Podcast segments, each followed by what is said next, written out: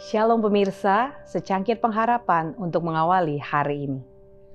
Malaikat-malaikat melayani di hadapan Allah.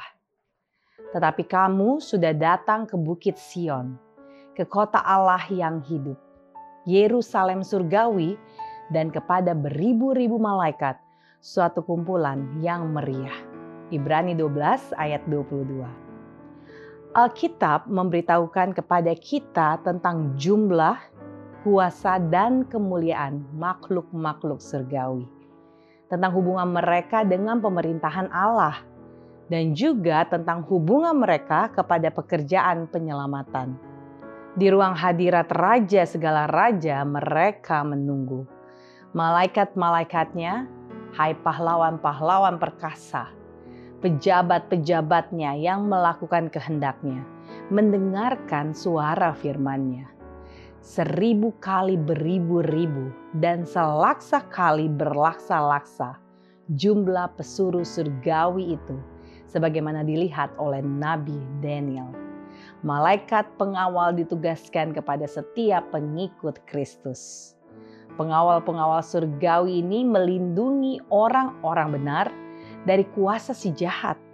Setan sendiri menyadari hal ini pada waktu ia berkata, Apakah dengan tidak mendapatkan apa-apa, Ayub takut akan Allah? Bukankah engkau yang membuat pagar sekeliling dia dan rumahnya, serta segala yang dimilikinya? Juru selamat berkata mengenai mereka yang percaya kepadanya. Ingatlah, jangan menganggap rendah seorang dari anak-anak kecil ini. Karena aku berkata kepadamu, ada malaikat mereka di surga yang selalu memandang wajah Bapakku yang di surga.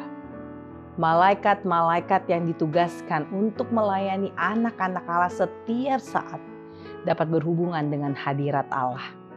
Jadi umat-umat Allah yang terbuka kepada kuasa tipu daya dan kedengkian yang tidak pernah tidur dari raja kegelapan diberi jaminan pengawalan yang tidak ada putus-putusnya dari malaikat-malaikat surgawi.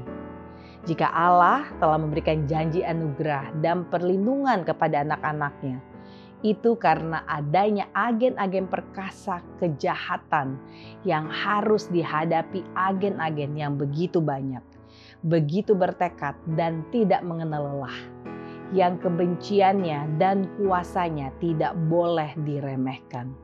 Alfa dan Omega jilid 8 halaman 537 dan 538.